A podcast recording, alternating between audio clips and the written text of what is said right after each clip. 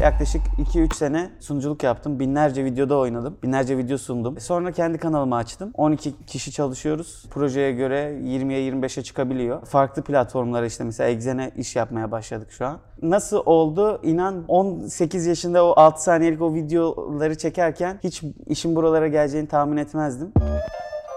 İş hayatından gerçek hikayeleri konuştuğumuz Kolay Değil Podcast kanalına hoş geldiniz. Bu kanalda biraz girişimcilikten, biraz ticaretten, biraz da tecrübelerimizden bahsediyoruz. Tecrübelerimizi sizinle paylaşırken kimi zaman kendimize de notlar almış ve tekrar hatırlatmış oluyoruz. Unutmayın, bu kayıtları Kolay Değil YouTube kanalında video formatında izleyebilirsiniz.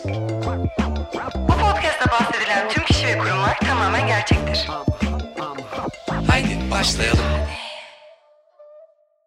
Alper hoş geldin. Hoş bulduk abi. Nasıl gidiyor? Güzel gidiyor. Oldukça yoğun gidiyor bu aralar. Sürekli geceler falan çalışıyorsun. Aynen abi, çalışıyorum. Hatta beni böyle biraz çok fazla çalışmamla biliyorlar. Bizim YouTube'daki camia diyeyim yani. İzleyen tarafı da öyle biliyor mu yoksa sadece daha çok içeridekiler mi? İçeridekiler, izleyen tarafı. Yani o izleyen herkes çok normal olarak 10 dakikada izlediği videonun 10 dakikada çekildiğini zannediyor ki ben de öyleydim bundan yıllar önce. Ama biz tabii ki iç taraftaki şeyi, aksiyonu daha iyi anlayabildiğimiz için. Tam olarak da aslında buna dokunacağız. İstersen önce hani nasıl başladı? Aynen. Sen yani normal bir işte gençtin ve sonra bir anda böyle olaylar değişti hayatında. Çok kısa bir bahsedersen tabii ki. Bilmeyenler için. Beni tanımayanlar için de hemen şöyle bir kendi tanıtmış olayım. Ben 2013 yılında aslında Vine çekmekle başladım sosyal medya işine. Öyle 6 saniyelik, çok basit, gerçekten şu anda dönüp baktığımda hiç komik olmayan rezil videolar yani. O zamanlar fenomen diye bir kavram yok, bir şey yok. Biz tamamen eğlencesine çekiyorduk yani hiç böyle... bu iş bile değildi yani öyle takılmalık bir şeydi. Arkadaşlarla... Kaç yaşındaydın bu başladığında? çok pardon. Kaç yaşındaydım? 18-19 gibi bir şey yani. Üniversiteye hazırlanıyordum o sırada. Daha işte liseden mezun olmuştum. Bir sene daha hazırlanacaktım üniversiteye. Hakan Epcan diye birisi vardı. Vine çekiyordu. Onu görmüştük. Dedik biz daha iyisini yaparız falan. Arkadaşlarımızla her şeyin de iyisini yaparız ya kesin. Başladık. İşte herkes kendi fikirlerini yapıyordu. Beni sardı bu. Sonra herkesin fikirlerini de bana yapmaya başladık falan. Hep birlikte böyle benim Vine'ımı yüklendik arkadaşlarımla birlikte.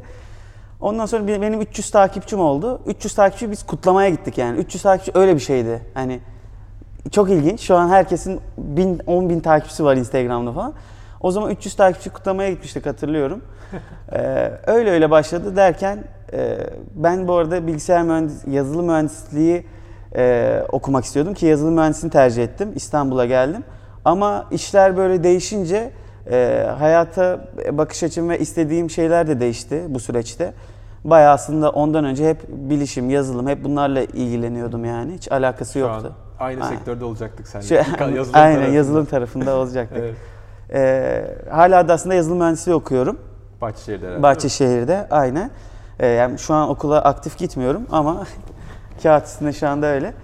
Her neyse velhasıl Vine birden kapandı ve ben boşluğa düştüm. Benim yaklaşık 1 milyon takipçim vardı Vine'da, düşün. Şu an birden YouTube kapanmış gibi ve ben o dönem oldukça vizyonsuz davranıp o Vine'daki kitlemi hiç de Instagram'a, YouTube'a falan geçirmemiştim. Sadece Vine'da benim aktifliğim vardı ve birdenbire boşluğa düştüm. Sonra oyunculuk dersleri almaya başladım. 2 yıl oyunculuk dersi aldım. Çok fazla reklam filminde oynadım. Audition'lara gidip rol kazanmaya çalıştım o süreçte. Yani benim için çok boşlukta olduğum bir dönemdi. Yani bir şey merak ediyorum. 1 milyon takipçinin verdiği o hani özgüven sonuçta bir farklı bir şey koyuyor seni. Hı. Oradan sonra bu audition'larda ve oyunculukta sanki sıradan bir kişi gibi mi davranıldı sana yoksa zaten sen Alper Rende'sin? Hayır. Tamamen sıradan yani no name. O seni yormadı mı? Zorlanmadı mı onu yönetmekte? Bunu yönetmekte zorlanmadım ama aslında çok o biraz şeye göre değişiyor, kişiliğe göre değişiyor. Ben bunu çok dert etmiyordum. Bayağı herkes gibi 2-3 saat audition bekleyip giriyordum ve öyle kazandığım roller var. Hatta bir tanesinde bayağı böyle Metin Akpınar ve Ata Demirer'le bir reklam filminde oynamıştım. Benim için çok çok güzel bir gündü. Bana çok şey kattı o audition'lara gitmek. Derken işte oha diyorum, Mediacraft diye bir şirket var. Oha Ersan diyorum abi. Da Ersan abilerin aynı. Ersan abiyle bu arada bak ne güzel denk geldi. 2010'a dayanıyor benim şeyim. Hiç unutmam. Uzman TV falan da vardı ondan önce de. Çok özür dilerim, lafını da bölüyorum ama beni gömüyor bazen seyirciler şey diye ama burada girmem lazım. Ersan abiden çok önemli şeyleri böyle ben 20-21 yaşında taze girişimciyken Ersan abiden o kadar önemli bir şey öğrendim ki bak. Beni kabul etti bir gün, çağırdı, yanına gittim İstanbul'a.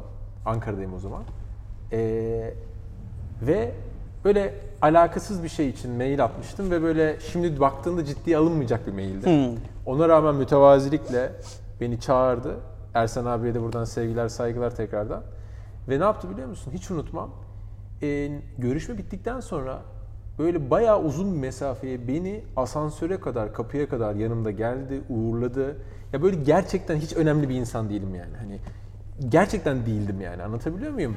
Evet. Ve o gün ben mesela şey öğrendim. O gün hayatımda evet abi misafirini muhakkak asansöre kadar uğurlamalısını o gün Ersan abiden öğrendim ve ondan sonra hep uyguladım mesela. Bak ne güzel denk geldi. Vay be. Neyse birilerine de buradan belki şey olur, faydalı olur. Kesinlikle. Yani. Ersan abi bu arada Türkiye'ye interneti getiren adam falan diyorlar. Yani inanılmaz bir girişimci o da gerçekten. Gitti gidiyor tarafı da var falan. Evet, evet. Derken işte Ersan abilerle tanıştım ve işte oha diyorum da sunuculuk yapmaya başladım. Orada da bir yaklaşık 2-3 sene yanılmıyorsam Mehmet sunuculuk yaptım. Binlerce videoda oynadım. Binlerce video sundum. Oradaki ekiple birlikte. Sonra kendi kanalımı açtım. Sonra kendi kanalımla birlikte işte şirket açmış oldum ve bu şirketin de şu anda işte 4 tane YouTube kanalı var. 12 kişi çalışıyoruz ve işte bu projeye göre 20'ye 25'e çıkabiliyor. Farklı platformlara işte mesela Exxen'e iş yapmaya başladık şu an. Böyle büyüyor. Nasıl oldu? İnan yani o 18 yaşında o 6 saniyelik o videoları çekerken hiç işin buralara geleceğini tahmin etmezdim. Ve bu süreçte de gerçekten çok şey öğrendim. Yani çünkü işin içinde işi öğrenmiş oldum yani. O yüzden aynen. Çok şanslıyım. Aynı şeyi biz de görüyoruz aslında. Bunu hep Atan'la da konuşuyoruz. Mugo tarafında yıllardır birçok global markada işli dışlı olup yüzlerce kere yurt dışına seyahatlerde. Ya ben mesela Herschel'ın, Champion'ın ve birçok markanın dan öğrendiğim şeyleri düşündüğüm zaman ki keza Atahan da aynı şeye katılıyordur. Katılıyor musun? Evet, evet. Güzel. Gerçekten hiçbir master, hiçbir MBA'de, hiçbir üniversitede öğrenemeyeceğin şeyler. Aynen öyle abi. Ve sen de eminim bu yolculukta bunu öğrendin. Ama yani işte bir taraftan da ben şunu gözlemliyorum senin gibi insanlarda. Abi bir cevher var yani. İşte bak Vine'i yapıyorsun. Sonra kapanıyor işte bir şey ama yine abi sensin yani. Hı-hı. Yapacaksan yapıyorsun, anladın mı? Evet. Burada herhalde bilmiyorum katılır mısın ama bir böyle çok planlayan, düşünen, konuşan insanlar var. Hı-hı. Bir de abi o execute eden yani yapanlar var, anladın mı? Yani hani beklemeyen, harekete geçen. Ne düşünüyorsun bu konuda? Ya evet, o zaten harekete geçmeyen insanlar genelde işte o bizim yorumlar kısmında sallıyor olarak bu videonun da altında belki göreceğimiz. Hani ya kardeşim 10 dakika video çekiyorsun işte hayvan gibi para kazanıyorsun diyen arkadaşlarımız. Ben hep şey diyorum abi, tamamen ücretsiz bir platform YouTube. Lütfen aç ve 10 dakika video çek, hayatını yaşa ya o zaman. Hani muhteşem bir hayat seni bekliyor diyorum yani. Niye yapmıyorsun diyorum. Hani kolay değil abi. Abi kolay değil. Yani öyle zannediliyor ama gerçekten o 10 dakikalık video 3 günde 5 günde sadece ufak bir kısmı çıktığı bile oluyor. Ben şu an bir aydır kendi YouTube kanalıma video atamıyorum. Ki hatta bizim şirketin diğer kanalları da doğru düzgün böyle istediğimiz gibi video atamıyoruz. Çünkü işte başka platformlara falan iş yapalım derken gereğinden bir tık daha böyle büyük işlere bulaştık. Daha ekibi o kadar büyütmeden. Ve bunun sonucunda öyle bir şey oldu. Sıkıntı yok abi. Seni öldürmeyen şey güçlendirir. Hiç merak Aynen etmem. Öyle. Şimdi güçleniyoruz. Ekibi de büyütüyoruz. Ben örneğini veriyorum. Bu arada çok güzel bir konuya değindik. Alper'den şeyi anlatmasını rica edeceğim. Yani belki sizler dışarıdan Alper'e baktığınızda yani çok genç sonuçta. Çok başarılı. İşte hayatını baktığınızda böyle güzel taraflarını görüyorsunuz. Kolay zannediyorsunuz belki hikaye ama şimdi hani ben biliyorum içeriden 4 kanal 12 kişi gece gündüz çalışıyor. Onlardan anlatmasını bahsedeceğim. Şu örnek benim çok hoşuma gidiyor abi ya. Abi 100 metre koşucuyu düşün. Sprinte kalkacaksın. İlk o fırlamadan önce bir adım geri atman lazım. Böyle geri atıp fırlaman lazım. Olduğun yerden fırlayamazsın ya. Evet. İşte böyle büyük işlere kalkıştığında da o geri adım atıyorsun önce çoğu zaman. Bir tökezliyorsun gibi oluyor. Allah'ım diyorsun ne yapacağım, ne edeceğim falan. Ama ondan sonra fırlıyorsun. O yüzden eminim fırlayacağına yani. Çok güzel örnekmiş bu arada. Çok severim bu örneği yani. Harbiden. Okey. Abi bir anlatsana yani dışarıdan gözüktüğü kadar eğlenceli mi senin dünya? Hani ben senin kadar çalışmıyorum bu arada. Yani o dedin ya sen geceleri. Bir anlatsana nasıl geçiyor günün? Abi şöyle, videodan önce de söylemiştim sana. Ben son 2 yıldır gece erken uyuduğumu çok hatırlamıyorum. Hep ofisteyim. Çünkü çok fazla kanal var ve çok fazla içerik var. Biz hep şey örneğini veriyoruz. Şu an uçmayı öğrensem, hani harbiden uçsam, işte inanılmaz bir şey yani, uçuyorum, insan uçuyor yani. Bunun videosunu çeksem 25 milyon, 50 milyon, 100 milyon izlenir yani. Yani bütün dünyada böyle haberleri çıkarım ama bir sonraki hafta bunu zaten yapmıştım derler ve hani artık başka bir şeyler yap, yani sıkıldık artık diye yazarlar. Haklılar da. Çünkü çok hızlı tüketiyoruz, inanılmaz hızlı tüketiyoruz. Çok baskı, çok büyük baskı. Evet, çok büyük baskı ve her hafta yani minimum 6 video aslında bizim yayına girmemiz gerekiyor. 6 farklı içerik demek. Bu arada şunu da düşünürsen, o neredeyse o 6 videonun 4'ünde ben varım ve 4'ünde olmak ve aynı zamanda toplantılara gitmek, içerikleri düşünmek, benim özel hayatım da var hani günün sonunda.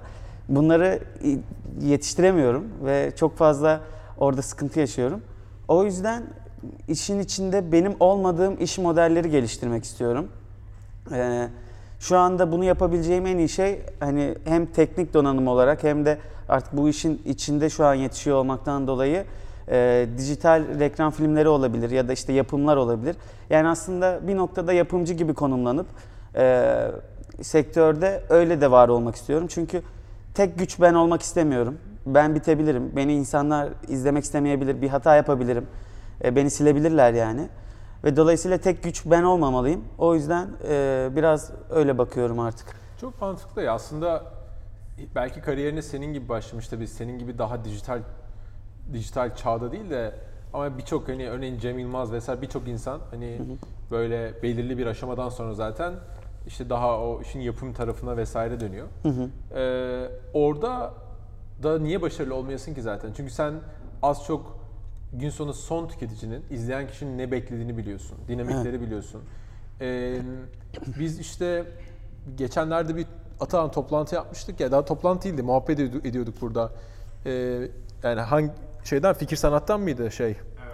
Yani orada da şeyden bahsediyordum. Ben de mesela ileride 7-8 sene sonra bu arada, daha böyle 40'larda böyle film falan şirketi, böyle prodüksiyon şirketi falan çok şey var. Hatta orada hep söylüyoruz. Hani film çeksek Eşkıya tadında, dizi çeksek Ezel tadında. Hani bizim birazcık daha böyle ağır şeyler daha çok ilgimizi çekiyor falan diyorum. Ve orada konuşunca o hikaye, yani bayağı konuştuk ve film işinin ve daha doğrusu o prodüksiyon medya işinin ne kadar zor olduğunu tekrar böyle idrak ediyor oldum. Sen onun içinde oluyor olman çok büyük avantaj. Eyvallah. Ya bir de bizim tarafımız mesela dijital taraf. Televizyon tarafı hala şu an dijitale geçmeye çalışıyor ve biz buranın içinde büyüdük. İlk öğrenenlerden olduk. Yani hem öğreniyorum o sırada hem de ilk öğrenenlerdenim. Hani gidip bana bu işi öğretecek birisi yok. Çünkü daha önceden yoktu bu. Dolayısıyla şu anda TV tarafındaki insanlar aslında bizim yaptığımız işlere bakıp şey yapmaya çalışıyorlar. Bu tarafa adapte olmaya çalışıyorlar. O konuda çok şanslıyım.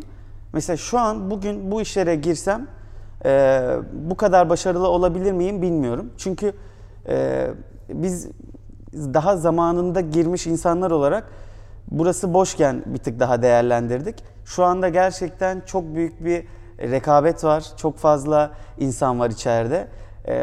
Ben mesela Vine çektiğim zaman her gün farklı bir Vine çekebiliyordum çok rahatlıkla. Şimdi düşünüyorum, bu yapıldı, şu artık suyu çıktı bunun, şu espri artık o çok eskidi falan. Yani çok fazla şey yapılıyor ve yeni bir şeyler bulmak her gün geçtikçe çok zorlaşıyor. Evet. Zorlaşsa bile ben hani yine de kişinin kendinde varsa o tılsım mı denir buna bilmiyorum ne denir. insanlara da o şeyi yarattığında aynı şeyi bile koyup yapsa bir şekilde fark edeceğini düşünüyorum. Ama bu kesinlikle şey gerçeğini değiştirmiyor yani şu anki rekabet ortamı vesaire. Evet abi, buradan çok fena. Belki izleyip bizi bu taraflarda bir şeyler yapmak isteyen insanlar hani kolay olmayacağına hazırlansın çünkü gerçek anlamda zor bir iş şu an buraya girmek. Evet ama gene de genel olarak eskiye baktığın zaman mesela eskiden bir yeteneğin varsa bunu bir televizyoncu fark edecek de seni televizyona çıkartacak falan da hani göstereceksin halka. Şu anda gerçekten öyle değil. Yani yine de geçmişe nazaran her şey çok daha kolay. Yani bir farklılığın varsa bunu gösterebilirsin yani. O açıdan hani insanlar şey olmasın, demoralize olmasın. Bence kesinlikle şey değil. Evet rekabet var ama bir şey yapıyorsan, ortada bir ürün varsa ya da bir şey varsa onu çok kolay bir şekilde yayabilirler. Peki şeyi sorayım. Mesela şu an yani bu bir senin için iş... Yani bunun bir sürü eminim baskı da var. Yani şunu hiç hayal edemiyorum. Bir içerik üretiyorsun ve her içerik çıktıktan sonra böyle sonuçta şu oluyor mu? Ne kadar izlenecek acaba? Acaba tut yani istediğimiz kadar gelecek mi? Yani bu ciddi bir stres çünkü yönetmesi açısından. Evet. Yani artık bir tık daha azaldı bu. Hani mesela kimi video izlenmiyor, kimi video izleniyor. Bir de YouTube'un algoritmasına göre çok şey değişebiliyor. Artık bunlara bir tık daha alıştık. Ve mesela 2 sene önce bir video izlenmediği zaman böyle suratım düşük böyle gezerdim ama şu anda daha alıştık yani. Çünkü her şeyin zamanı var. Bazen şey olabiliyor, izlenmeyebiliyorsun. 3 ay boyunca izlenmiyorsun, 3 ay sonunda bir iş yapıyorsun. Onunla birlikte bütün kanalın yükseliyor falan, öyle şeyler çok oluyor. Bir de başka heyecanlar da giriyor artık hayatımıza. Böyle işte farklı işler de yapıyoruz falan. O yüzden eskisi kadar çok böyle kendimi yıpratmıyorum. Ama günün sonunda YouTube benim hani temel bu şu anda sektörde varoluş sebebim ve orayı elimden geldiğince hiç boşamamaya çalışıyorum. Varoluş yani sebebinle beraber mesela işin birazcık daha finansal taraflarına girelim. Aynı zamanda YouTube senin için en büyük gelir kaynağın mı şu an? Evet, YouTube en büyük gelir kaynağım ama YouTube'un izlenmesinden kazandığımız para değil. Hatta ona kalsak ben şu anki ekibi geçindiremem onunla. Aynen. Daha çok sponsorlu anlaşmalar daha çok.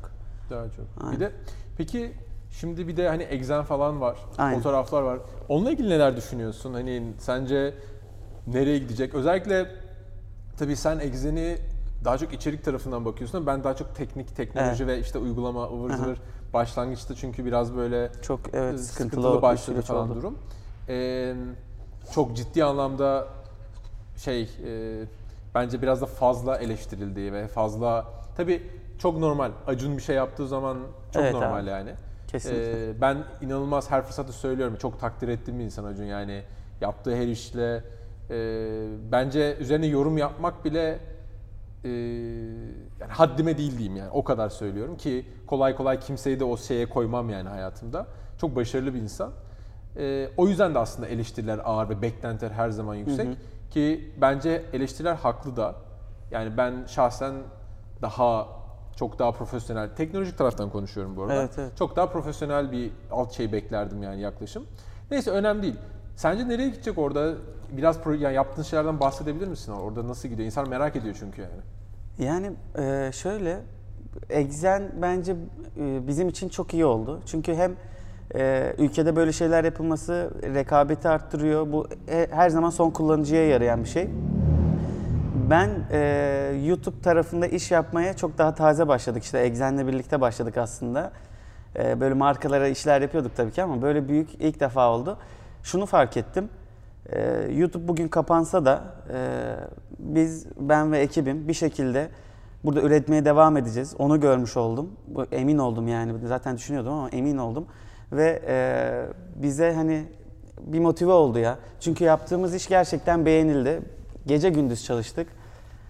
Böyle çok klasik laflar gibi ama gece gündüz çalıştık ve bunun sonucunda o geri dönüşü görmek bizi çok mutlu etti. Çünkü büyük fedakarlıklar ettik. İşte YouTube kanalıma bir aydır ben video atamıyorum gibi ne yazık ki. Ama onu gördük, o içimizi rahatlattı. Senin açından bu arada bir girişimci olarak aslında yumurtaları aslında farklı sepetlere ayırmak güzel bir şey dediğin gibi. Bağımlılığı azaltmak diğer bir kanala. Peki Exxen tarafındaki yaptığınız anlaşma vesaire işin maddi tarafında da gerçekten YouTube'daki o bıraktığın işte belki para ya da bıraktığın o şeyi telafi etti mi yoksa değdi mi yani? Ya para olarak ben kesinlikle son 2 ayda para kazanmadım. Çünkü şöyle bir şey de var. YouTube'da 1 ay video atmamak demek, YouTube'daki algoritmik olarak puanının düşmesi demek. Sadece revenue gelir, değil. Streaming gelirinin az düşmesi Aynen. değil. Aynen, sadece o değil. Daha az takipçi kazandım demek. Bir de bizim yaptığımız format çok bütçesi yüksek bir iş şey olarak. Yapım bütçesi yüksek bir iş. Hı hı. Ve yani dolayısıyla ben aslında şu an bunu para için de yapmadım. Daha çok kendimizi denemek ve insanlara kendimizi neler yapabileceğini göstermek için girdim bu işe. Akıllı, çok akıllıca strateji. Eyvallah abi. Ama hani bu dert değil, para kazanılır. Biz kendi sınırlarımızı ve şeyimizi gördük. Mesela yapamadığımız şeyleri de gördük. Ekibi büyütmemiz gerektiğini fark ettik. Ne ihtiyacımız neler onları gördük. Bu bizim için çok çok iyi oldu. Ama ben genel olarak zaten kazandığım paranın çok çok büyük bir kısmını işime yatırıyorum. Hatta şöyle söyleyeyim, benim gibi YouTuber arkadaşların, benim takipçi sayımda, benim gibi izlenen takipçisi olan insanların her birinin altında spor araba, işte inanılmaz lüks evler görürsün. Baya bende hiç yani ne araba var ne bir şey çünkü bütün paramı şeye yatırıyorum her zaman, işe yatırıyorum ve 100 metre değil 1000 metre koşmak istiyorum yani. Süper. Yani tam olarak bir sonraki sorum gelirlerini ve finansını nasıl yönetiyorsundu? Aslında kısmi olarak cevap almış oldun. Sen daha uzun vadeli yatırım Aynen. yapmak istiyorsun. Aynen. Yine ufak bir örnek vereyim. Bununla ilgili böyle 40 yıllık bir araştırma var. 2 tane çocuğun önüne çikolata koyuyorlar. Diyorlar ki bunu şimdi yiyebilirsin ama bunu şimdi yemez. 15 dakika sonra yemeği kabul edersen sana bir çikolata daha vereceğim diyorlar. Hmm. Çocuklardan biri dayanamıyor, hemen yiyor. Çünkü çok güzel bir çikolata. Diğeri o yok diyor, ben 2 çikolata isterim ve 15 dakika dayanabilirim diyor. Ve bu araştırmayı bu arada 40 yıl boyunca yapıyorlar ve görüyorlar ki aslında ikinciyi tercih eden, yani 15 dakika bekleyip 2 çikolata almayı tercih eden çocuklar hayatta çok daha başarılı oluyor. Yani daha uzun vadeli başarı için, kazanımlar için kısa vadedeki o görkemli şaşalı hayatı veya keyfi. Çünkü abi kim istemez ki 24 yaşında. Bu arada bu inanılmaz zor bir şey arkadaşlar. Yani imkanın yokken ya ben öyle spor arabaya binmeyeceğim demek kolay. Ama param varken ve imkanım varken hayır abi ben bunu almayacağım. 8 sene sonra binerim, işime yatıracağım Aynen. demek. O işte kolay değil yani. O çok az insanın yapabildiği. Ben hani kendimden öyle bir geçtiğim 10-11 sene yaşadım ki kendimden çok iyi biliyorum ve iyi ki beklemişim abi. İyi ki bir fedakarlık yapmışım diyorum. Bu şeyi merak ediyorum. YouTube'la ilgili yani kendi kanalımız için sormuyorum bu arada. YouTube'da ne yapınca YouTube'da daha başarılı oluyorsun? Daha çok izleniyorsun. Evet. Ne yapınca büyüyorsun? Abi şöyle, bence YouTube'daki en önemli şey kesinlikle thumbnail, küçük resimler var ya, videonun kapak fotoğrafı. Biz ya millet olarak mı diyeyim ya da dünyada da böyle olabilir. Bir kitap alacaksın diyelim ki, abi kapağına bakıyorsun, ha vay diyorsun güzel kitapmış ya. Hiçbir şey bilmiyorsun kitaba dair yani. Ama kapağının tasarımı güzel. Aynı mantık abi. Bizde de kapak güzel olunca, o çekici bir kapak yapınca mutlaka daha fazla izleniyorsun. Ya da en azından insanlar bir tıklıyor. İçeride bir şey yoksa yine çıkıyorlar. Yani yine bir şey değişmiyor ama en azından tıklayıp içeride bir şey varsa o adamı tutabiliyorsun. Çünkü şöyle çok fazla kanal var. İçerisi çok dolu, çok güzel şeyler var. Ama yani insan içine girmediği için bilmiyor. Bizi kastediyorsun bence. O kadar dandik kapak tasarlıyorsunuz ki. Neyse sonra yapalım. Ona el atacağız her şeye. Tamam. Kapak çok önemli. Sunum biçimi çok önemli. Televizyon programı sunar gibi sunmamak lazım. Çok çok dinamik olması lazım. Ne yapacağını ilk başta ilk 30 saniyede kesinlikle o videoda ne olacağını adamı göstermen lazım. Gerek işte başına bir trailer koyarak gerek cümlelerini tane tane kelimelerini seçerek onu anlatmak çok çok önemli insanları videoda tutmak için. Ve videonun sıkıldığını fark ettiğin anda her ne kadar emek verdiysen o videoya ne olursa olsun o kısmını atman gerekiyor. Yani o kısmı için 2 gün uğraştığımız şeyler oluyor. Abi mecburen siliyoruz. İçim yanıyor silerken. Çok emek verdik oraya. Ama siliyoruz çünkü o noktadan sonra video devam etmezse izlemeye, adam izlemeye devam etmezse YouTube'da seni önermiyor. Çünkü ortalama izlenmenin altında kalmış oluyorsun dakika olarak ve dolayısıyla önerilmiyorsun az izleniyor diye. Mümkün olduğunca dinamik insanların, çünkü sağ tarafta hep ben mesela video paylaşıyorum, sağ tarafta işte Enes Batur çıkıyor, Orkun çıkıyor, birisi çıkıyor ve çok cazip kapaklarla çıkıyor onlar da. Hani onlar da işlerini iyi yapıyorlar ve adamın ona tıklamaması için oraya bir sebep vermem gerekiyor. Dolayısıyla çok dinamik video olması lazım, video düşmemesi lazım. Aslında çok fazla şey var işin içinde. Bunları zamanla öğrendik yani. Evet. O bu arada yani şu da oluyor değil mi? Yani videoda düşmemen gerekiyor ama belki sen aslında o gün o modda değilsin. Yani içinde yorgunsun falan. Oluyor. Ama bir şekilde oyunculuk dersi yarıyor mu orada? Faydalı oldu mu? Abi oluyor. Şöyle aslında burada influencerlar bence ikiye ayrılıyor. Bir tanesi bunu önemsemeden iş olarak bakanlar. Bir tanesi de abi benim canım sıkkınsa ben video çekmem, ben daha doğalcıyım diyen taraflar. Ben ikisinde de varım aslında. Kimi zaman gerçekten bir şey çekesim olmuyor ve böyle psikolojik olarak da kötüyüm. Ama bu bir iş ve hani üstümde 24 yaşındayım ve 12 kişinin verdiği bir sorumluluk var. Ben şimdi abi ben istemiyorum deyip ben evde yatacağım deyip yatarsan o orada işte senden maaş bekleyen ya da işte bir yürütmen gereken bir ekip var. Çok zor bir karar aslında. Aynen, arkadaşların değil mi o ekip? Yani birçoğu. Aynen birçoğu arkadaşım, çok eski arkadaşlarım aslında. Yani arkadaşlarınla iş yapabiliyorsan eğer en iyisi o ama yapmak da çok zor. Evet. Oraya da geliriz. Yani dolayısıyla her zaman ben bugün canım istemiyor deyip gidemiyorum. O videoyu çekmek için kendimi böyle motive etmeye çalışıyorum ama çok kötüysem de yani ertesi güne, bir sonraki güne aldığım oluyor ama hiçbir zaman son 2 yıldır bir ay ben kafamı dinleyeceğim gibi bir şeyim olmadı yani. İnanılmaz. 2 şeyi sormak istiyorum. Bir tanesi aslında bu arkadaş mevzusu ve hani bu yaşta bunları yapabiliyor olmak, paranı kazanıyor olmak, insanlara aynı zamanda iş imkanı tanıyor olmak, belki etrafına yardımcı oluyor olmak nasıl bir duygu? İkincisi de birazcık hani şu üniversiteyi belki sence ne düşünüyorsun hani üniversite okumakla ve ona geliriz. İstersen önce okulda şeyden bahsedelim. Arkadaş ve nasıl hissediyorsun bu konuyla ilgili? Ya arkadaşlarla iş yapmanın dengesi o kadar zor ki. Çünkü bir noktada arkadaşız ve eski arkadaşız. Hani yıllardır birlikte dışarı çıkmışız. Birlikte işte bira içmeye, kahve içmeye çıktığımız arkadaşlarımız. Ama bir yandan da şu anda bir iş var ve yapılması gereken bazı şeyler var. Bir noktada bir şeyler söylemem gerekiyor. Bir yönetici olmam gerekiyor. O işte işin yöneticilik boyutuyla arkadaşlık boyutu bir arada o kadar zor ki gerçekten benim zaten bu işte en zorlandığım şeyi soracak olursan bu işi yönetebilmek. Çünkü daha çok genç yaşta çok fazla sorumluluk aslında almış oldum istemeden. İşler böyle geliştiği için ve o sorumluluğu kaldırmak psikolojik anlamda beni çok yıprattığı oluyor açıkçası yani. Çünkü bir olay oluyor, ne yapacağımı kestiremiyorum. Hani aslında çok sevdiğim arkadaşım ama çok saçma bir durum var ortada, düzeltmem gereken bir şey var. İşte bir de sadece benimle o kişi arasında değil, 2 kişi arasında da mesela olan bir şey olabiliyor.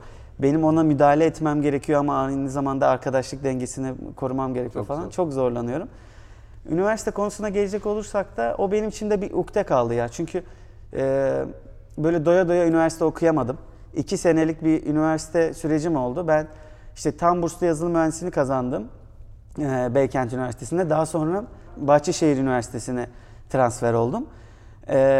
Beykent Üniversitesi'nde edindiğim işte müzik grubunda edindiğim arkadaşlarımla şu an iş yapıyorum. Yani aslında bambaşka 2 sektör yani. Şu an bizim işte Broz ekibi tamamı bizim birlikte barlarda sahne aldığımız, ben işte davulcuyum, işte basçımız, gitaristimiz falan. Yani bizim ekibimiz ben de böyle. Bu arada biliyor musun? Hadi ya bilmiyorum. Neyse, inanılmaz buraya geliriz. Bayağı işte o arkadaşlarımla aslında şu an iş yapıyoruz. Senin transfer olduğunu bilseydi kim olduğunu para bile verirdi. Ahmet Rende geliyor bizim okula falan diyor. Keşke. Yani şöyle okul okumak şöyle bir bir de şey bir kampüste olamadım. Hani böyle çayır çimen böyle bir ne bileyim ya böyle bir Boğaziçi gibi bir okulda okumak da çok isterdim açıkçası. Bahçeşehir de muhteşem bir okul. İmkanları da süper, orası ayrı bir konu. Öyle içimde bir ukde kaldı yani. Çok daha fazla üniversite arkadaşım olsun isterdim mesela. Evet. Ya anlayabiliyorum, hani üniversite konusu çok da bize gelen bir soru. İnsanlar sağ olsun hani bize bu konularla ilgili böyle bir fikir danışıyorlar. Bizi de çok böyle topa koyan, çok hani zor cevapladığımız böyle. Yani sonuçta bir insan sana şey diyor. Üniversite sence gideyim mi abi, yoksa iş hayatına direkt atılayım mı diyor. Ne diyeceksin yani? Okuma, aferin falan girdim diyemiyorsun. Yani dediğini anlıyorum ama bence hani zaten belirli bir aşamayı çok hızlı geçtiysen aslında ben buna şuna benzetiyorum, yani sen bayağı bir oyunda level'ı atlamışsın. Çok da bir şey kaybettiğini düşünme. İleriden level'lardan takip ediyorsun konuyu. Alper, başlıyoruz sorulara. Nerede doğdun? İzmit. İzmit'te. Kendini evinde hissettiğin şehir neresi? Ben ofisim diyeyim. Renede House diyoruz biz oraya, zaten ev diyoruz. İstanbul ama değil mi? İstanbul ama şu an kendimi evimden daha çok evde hissettiğim yer Renede House. Renede. Nerede Renede House? İstanbul'da? 200 metre ötede. Okey. Levent bölgesinde. Yok, aslında basıyorlarmış. Sabah kahvaltı ne yersin? Genelde tost yerim. Tost yerim. En çok tost yerim, evet. Sabah kaçta kalkarsın? 8.30. Okay. Gece bayağı geç çalışmaya rağmen. Aynen. Süper. Akşam kaçta yatıyorsun? 3 genelde. Ya bu arada 11'de uyandığım da oluyor güne göre ama çok yorgunsam falan, ama yani genel ortalamam 8.30 yani. Ben vallahi çalışmıyorum ha. Ben 10.30'da falan gidiyorum. Adam yani neyse. Ben biraz erken kalkıyorum. 6-7 falan gibi kalkıyorum ben de. Ama yine de işte, bayağı erkenciymişsin bu arada. Gençken oluyor böyle. Yaşlandım ben. Şu an yaşlandığımı hissettim diyormuşum. Akşamları sorduk. Ölmeden önce görmek istediğin ülke ya da ülkeler var mı? Çok fazla var aslında. Ben çünkü çok fazla, yani Avrupa'ya gittim bir tek. Avrupa dışında bir yere gitmedim. Asya'ya çok gitmek istiyorum. Genel olarak yani Asya kıtasını en çok merak ediyorum. O yani öyle diyebilirim. Sana bir şey söyleyeyim mi? Bir şey öğrendiysem, yani bunu sakın ihmal etme bu konuyu. Özellikle bunu pandemide anladım. Yani böyle seyahat çok ediyordum ama işle ilgili çok fazla yapmak istediğim şey olduğu için, özellikle iş dışı seyahatlerde, ki her seyahatte bir şey öğreniyorsun bu arada. Böyle şey modunda oluyordum. Böyle hiç gitmeyeyim, boşver, çalışayım falan. Şimdi pandemi geldiğinde diyorum ki iyi ki gitmişim. Abi, yani evet, böyle yani çok alakasız yerler gördüm yani, böyle Sri Lanka, oralar buralar, yani Asya'da orası falan, oralarda. Kesin abi. Bak pandemi bitsin. Kesin yani, bak şunu söyleyeyim. Bana diyeceksin ki adam doğru söylemiş. Kendine 2022 ile ilgili muhakkak bir hedef koy. En azından 2 ayda bir ülkeye git abi. 2-3 evet. Günlük. Kendimle ilgili en büyük eleştirilerimden bir tanesi o zaten ya. Yeteri kadar gezmiyorum. Ama onu kesinlikle çok başka bir görgü, çünkü ciddi söylüyorum. Kesinlikle yani. Abi kesinlikle. Çok başka görgü. Kesinlikle. Okey. Alper'in buna cevabını çok merak ediyorum. Telefon rehberinde kayıtlı en ünlü isim kim? En ünlü. Yani Acun mudur mesela? Kim? Yok, Acun abinin numarası yok bende. Güzel soruymuş ya. En ünlü kim olabilir? Yani herhalde takip sayısına göre kıyaslıyorsak ünlülüğü Enes'tir herhalde yani. Çünkü Enes'ten daha fazla takipçisi ve ama böyle Enes şey yani olan, bir de diğer celebrity dünyada böyle eskiden gelen hani ünlüler tarafında var mı ya da? Aslında öyle çok fazla celebrity aşırı falan ya da biri. Aslında yok, öyle bir çevrem yok. Aşırı celebrity evet, daha bir çok çevrem sizin yok. Şeyden, evet, dünyadan. Evet. Yani şu an hatırlayabildiğim kadarıyla öyle. Okay. Son 3 sorumuz. Kaç yaşında emekli olmayı düşünüyorsun? İstediğim 45 aslında. Ama ne olur bilmiyorum yani. Yazın bunu, zaten videoda tarihe not düşmüş olacağız. Kesin değişecek bu fikri. Olabilir. Kesinlikle. Nasıl değişecek? Erkene mi çekeceğim? İleri mi atacağım? İptal edeceğim. Emekliye gerek yok diyeceksin yani. Ben keyfim yerine diyeceksin yani. Ya belki çok yoğun çalışmam ama yine çalışırım. Hani Ama bu tempoda hayatta çalışamam yani. Evet. Bundan 5 sene sonra bile bu tempoda belki çalışamayacağım. Bu tempo yani. Zaten. Olabilir. Bu bak abi her zaman böyle. Ya bunu bu arada yani Alper için söylemiyorum, kendim için de söylemiyorum. İzleyenler de bilsin. Bu abi bir tane böyle bir dağ var. Çıkıyoruz. Yani biraz sabredeceksin, çıkacaksın abi. Ondan sonrası kolay. Gerçekten kolay. O kadar yorulmuyorsun yani. Doğru. Senin aslında o hayal ettiğin prodüksiyon, benden bağımsız yürüyen işler mevzusu geldiğinde diyeceksin ki o güzelmiş. Ben devam edeyim. Şuna da gireyim. Bunu da yapayım diyeceksin. Hayatta sana en büyük katkıyı kim yaptı bugüne kadar? Bir isim sayacak olsan. Ya benim her zaman rol modelim abimdi, Ahmet Rende. Buradan kendisine de selamlar. Her zaman ona örnek alırdım. Yani o darbuka çalardı, darbuka çalardım. Davul çalıyordu, işte ben de davula böyle başladım. Hareketleri, davranışı, oturması, kalkması... Yani abim çok mütevazi bir insandır. Beni de hep mütevazi bulurlar. Tamamıyla ben aslında abimi kopyalayabildiğim kadar kopyaladım. Kesinlikle öyle. Ve ya abim ya kesinlikle. Yani muhteşem bir abi. Çok tanışmak istedim şu an. Gerçekten. O da bilişimci bu arada. Abi kesin tanışmamız lazım. Çok yani senin gibi yani böyle çok güzel bir karakteri vesile olmuşsa. Eyvallah. Gerçekten ne yapıyor bu arada bilişimci? Trendyol'da veri tabanı yöneticisi işte. Ah be. Çok iyi. Kesin tanışalım. Aynen mutlaka tanıştırayım size. İKASA bizim şirkete. Aynen. Okey, süper. Ulan bizim kardeşimize sorsalar, Alper'le de yaşıt. Hayatta şu cümleleri kurmaz ha. Neyse benim kolay değil de zaten 30.000 kardeşim var. Onlar bana sürekli abi sayende şunları öğrendik, şöyle motive olduk diyorlar. Böyle. O yüzden kendi kardeşim demesi de sıkıntı yok. Bu arada diyeceğim. Şimdi ya son yıllarda da ekstra böyle bana çok destek olmuş vizyonuyla, görüşüyle insanlar var. Yani bu insanların başında da Samet İnanır var. Samet abi kendisi bana çok fazla şey kattı. Hem bu ekibi yönetebilmem adına hem bu işleri yönetebilmem adına çok fazla yol gösterdi. Onun da ismini burada anmadan geçemezdim yani. Süper. Hakkını verelim. Son sorum. Bugüne kadar yaptığın şeylerde çok daha büyüklerini başarı yapacağına eminiz ama sence ne kadarı şanstı, ne kadarı gerçekten senin sıkı çalışman ve kendi yeteneklerinde? Şöyle, çok fazla şans olduğunu düşünüyorum ama bu şansı ben bir şekilde değerlendirdiğime inanıyorum. Ya hepimizin karşısına bu şanslar geliyor. Kimi şansları fark etmiyoruz. Eminim benim fark etmediğim birçok şans vardır hayatımda. Çünkü değerlendiremediğim için bir haberim o şanstan. Herkes kendi şansını kendisi yaratır diye bir laf var. Gerçekten öyle. Hepimizde var o ama kimisi bunu iyi değerlendiriyor. Bir şekilde bir yerden değerlendirebiliyor. Ben de onu iyi yaptığımı o konuda düşünüyorum. Bu. Okey. Güzel cevap. Alper'cim çok teşekkürler. Yani teşekkür ederim. Demin söyledim ama gerçekten aşırı keyif aldım. Evet. Aşırı aynı zamanda bir şeyler yapmaya çalışan bir genç girişimci diyorlar olarak seni de gördüğüm için çok gururlandım.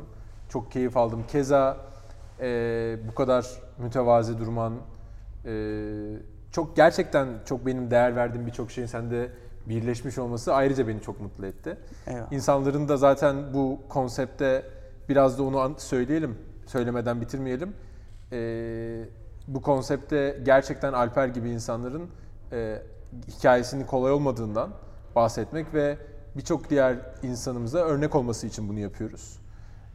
Bu tarafta çünkü böyle sana bahsettim eleştiriler gelmeye başladı. Sanki takipçi sayısını artırmak istiyorsunuz, konuk alıyorsunuz falan.